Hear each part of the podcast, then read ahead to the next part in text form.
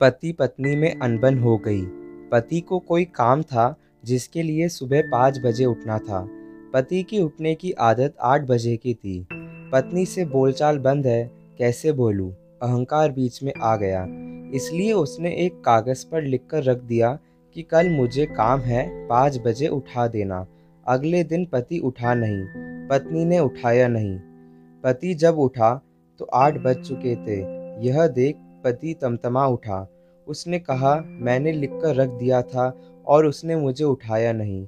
अंततः पत्नी से पूछा, तुमने मुझे उठाया क्यों नहीं? वह बोली, आपने जो कहा था, वह कर दिया। क्या किया? बोली, तकिए के नीचे देखो। वहाँ एक कागज़ रखा था, जिस पर लिखा था, पाँच बज गए, उठ जाओ। इसी को कहते हैं अहंकार। अहंकार के बीच में आ जाने से प्रियतम व्यक्ति से भी दूरियाँ बनने में समय नहीं लगता। अहंकार से बचकर सहजता को अपनाना चाहिए।